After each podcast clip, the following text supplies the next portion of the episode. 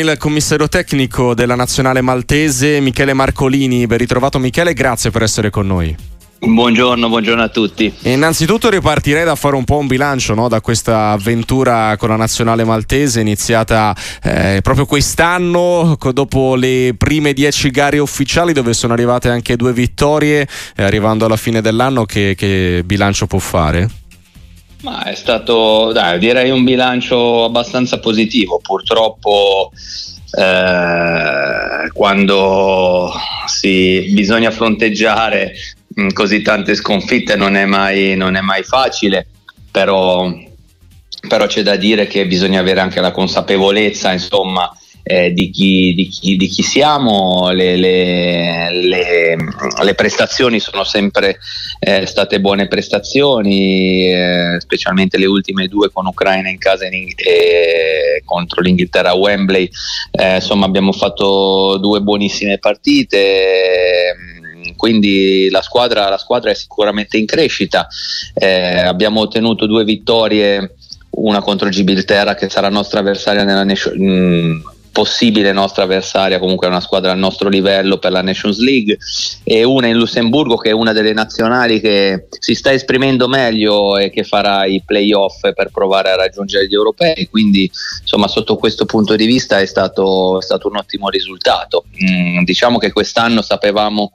sarebbe stato molto molto difficile, ma sapevamo altrettanto che sarebbe stato un anno in preparazione di quello che poi è il nostro grande obiettivo, che sarà l'anno prossimo も eh, il provare a, a, vincere il nostro girone di Nations. Ecco, a proposito proprio della vittoria contro Lussemburgo, eh, questa piccola nazione tu, eh, a livello calcistico da qualche anno è cresciuta molto e appunto potrà provare anche ad andare all'europeo attraverso gli spareggi. È un po' un, un, obiettivo e un esempio anche per nazioni, nazionali tipo Malta che geograficamente parlando proprio come dimensioni anche calcistiche poi di conseguenza sono molto simili e però appunto Lussemburgo sta avendo un exploit che, che può diventare anche un po' l'obiettivo e l'asticella da fissare anche per voi? Beh sì, il Lussemburgo è una nazione che si sta muovendo, muovendo, molto, stanno investendo tanto, è una nazione sicuramente ricca, hanno rifatto uno stadio meraviglioso dove, dove abbiamo giocato, uh, hanno eh, si stanno sicuramente riorganizzando, hanno la fortuna di essere geograficamente parlando, a differenza nostra, nelle condizioni migliori perché anche per le loro nazionali giovanili affrontare nazionali anche importanti è molto semplice perché basta prendere il pullman e fare qualche eh sì. ora di viaggio e e tutto è raggiungibile con grande facilità, per noi purtroppo è molto diverso perché essendo un'isola gli spostamenti sono molto più eh, complicati e molto più costosi, quindi ecco diciamo che no, non voglio ridurre tutto questo, ma sicuramente la questione economica è, è, importante, però di certo il Lussemburgo, anche grazie a qualche nazionalizzazione, è una nazione che sta facendo grandissimi passi in avanti. Ecco, certamente il calcio maltese, il campionato maltese attira tanti allenatori, eh, compreso ovviamente Michele Marcolini che guida la nazionale eh, maggiore, tanti anche giocatori. Il percorso inverso mi pare invece sia decisamente meno battuto perché la, qualche anno fa c'era Zach Muscat che giocò qualche stagione in, nella nostra Serie C, però ecco ci sono dei profili sia della sua nazionale sia anche magari penso all'Under 21 con un percorso un po' più ampio che possono provare a mettersi alla prova anche nelle, nelle nostre squadre, non necessariamente per carità in Serie A o in Serie B, ecco.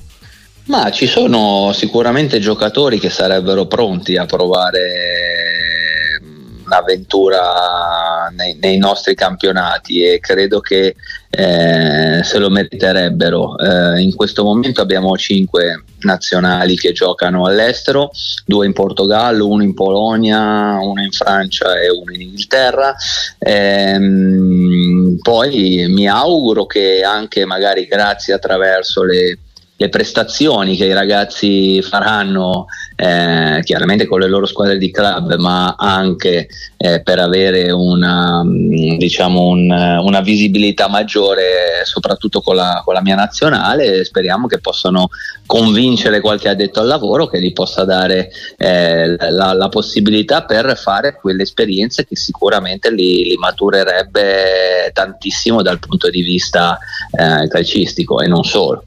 Eh sì, eh sì, vedremo se soprattutto ci sarà questo sviluppo oppure no. Di certo c'è un aspetto molto particolare che con Malta, ovviamente era nel girone di qualificazione insieme all'Italia, eh, nel primo confronto c'era Mancini in panchina, nel secondo invece Spalletti. Eh, non lo so se a distanza di qualche mese, eh, sei o sette se non ricordo male, eh, quante differenze c'erano ecco, tra, tra quelle due nazionali azzurre nel doppio confronto che c'è stato in questo anno solare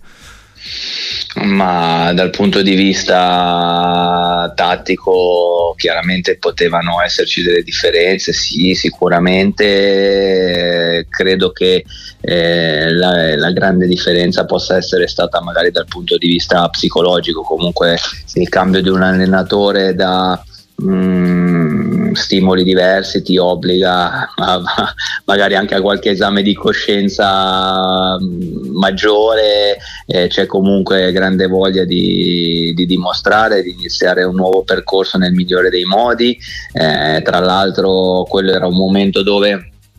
non si poteva sbagliare perché la situazione di classifica non lo permetteva e credo che sotto questo punto di vista Spalletti abbia fatto un grande lavoro non solo tecnico-tattico ma soprattutto mentale perché eh, quel tipo di situazioni magari non sono, dif- non sono facilissime da gestire perché tutti davano per scontato che l'Italia comunque in un modo o nell'altro avrebbe raggiunto il secondo posto però poi sul campo bisogna, bisogna meritarselo e l'Italia lo ha fatto ed è, stata inserita nel girone con Spagna, Croazia ed Albania. Ora, passare la fase a gironi servirebbe davvero un qualcosa di clamoroso in negativo no? per, per, non riuscire ad essere almeno tra le prime tre eh, di, di, un gruppo di quattro squadre. Però ecco, che prospettive può avere l'Italia in questo europeo? Perché certamente ci arriva da campione in carica e su questo non ci sono dubbi, però con un 2023 faticosissimo anche attraverso poi quella che era stata la mancata qualificazione al mondiale, per cui insomma sembra quasi una nazionale eh, meno forte di quello che potrebbe davvero essere, almeno sulla carta. Ma noi nelle situazioni più difficili abbiamo dimostrato di saper reagire al meglio e, e quando eh, il percorso è, è irto di, di, di, difficoltà, l'Italia e, e, le squadre italiane hanno sempre performato al meglio. Eh, probabilmente a livello mentale abbiamo bisogno di essere, eh, di raggiungere il momento di maggiore difficoltà per, per, per raggiungere l'apice della nostra qualità. Eh, siamo fatti così probabilmente e quindi credo che sotto questo punto di vista già dal girone bisognerà bisognerà, non, non, ci si potrà permettere di, di, giocare sotto al 100%, quindi eh, nei momenti difficili siamo abituati a dare il meglio, quindi diciamo che la, la, partenza, la partenza ha, bisogno subito di, di un'Italia, eh, di un'Italia con, con, le idee chiare che, che, sarà bene, ma sono sicuro che la risposta sarà positiva. E ovviamente non re, basterà attendere, basterà tra virgolette sei mesi, visto che poi appunto a giugno ci sarà, ci sarà l'Europeo. Un'ultima considerazione con mister Michele Marcolini anche sul campionato, mi concentrerei più che altro sulla bagarre totale che c'è alle spalle di Inter e Juventus, perché sono in 7-8 squadre per andare o in Champions o in Europa League. Eh, chi vede messo meglio perché tra Bologna, Fiorentina, eh, la stessa Atalanta che c'è sempre sembrano quasi un po' sovvertire o voler provare a sovvertire l'ordine che si era un po' costituito con le Romane, il Milan, il Napoli. Eh, può essere un campionato di sorprese, qualche grossa squadra può restare fuori quest'anno? Ma vedremo a fine anno cosa succederà, però sicuramente eh, è bello che, che, che, ci sia questa bagarre, è bello che ci siano squadre che magari a inizio anno non era preventivato potessero essere lì. Eh, il Bologna sta facendo cose egregie, Tiago, Ma- Tiago Motta sta lavorando veramente alla grande, un gruppo che sta regalando soddisfazioni incredibili, un lavoro credo eh, da sottolineare un po' nell'ombra perché, perché lo conosco e, e, lui è un professionista che lavora nell'ombra ma che ha una qualità incredibile della conoscenza di calcio altissima e che, che è Sartori. Eh, non è un caso che con lui la, l'Atalanta abbia fatto un salto di qualità e adesso si continui a rimanere a quei livelli e che adesso il Bologna con lui riesca a raggiungere eh, risultati insperati. Eh, I risultati non vengono mai per caso, l'allenatore, i giocatori hanno un'importanza altissima, ma credo che anche la società e, chi, e, chi, e da, chi compo- da, chi è composta possa fare la differenza. In questo caso, eh, come mi, mi, ripeto, non è un caso che con Sartori l'Atalanta abbia fatto salto di qualità e, e il certo. Bologna in questo momento stia facendo un campionato per, per i, anche per gli addetti al, ai lavori al di sopra delle, delle aspettative. Però credo che per quanto riguarda il fascino del campionato sia sia molto bello avere, avere, questo tipo di bagarre, avere così tante squadre in ballo per posizioni importanti e poi vedremo. Sicuramente se, se il Bologna continuerà sotto questo punto di, di vista a, a, rimanere così, eh, a, a, mantenere questi standard alti, potrà dire la sua fino in fondo. Eh, poi le altre sono tutte grandi squadre perché anche la Fiorentina di Vincenzo, eh, di, di Italiano, eh, è una squadra ben costruita, è una squadra che ha, che ha qualità e, e, l'Atalanta ormai non è più una sorpresa no. ma è una certezza. Con, con, Gasperini veramente ha raggiunto standard di eh, livelli altissimi. Decisamente, vedremo come proseguirà questo campionato. Di certo avremo modo di riaggiornarci anche con l'avventura a Malta di Michele Marcolini. Michele, grazie davvero, buona giornata, buon anno in anticipo e ci risentiamo presto su Sportiva. È stato un piacere, buon anno a tutti.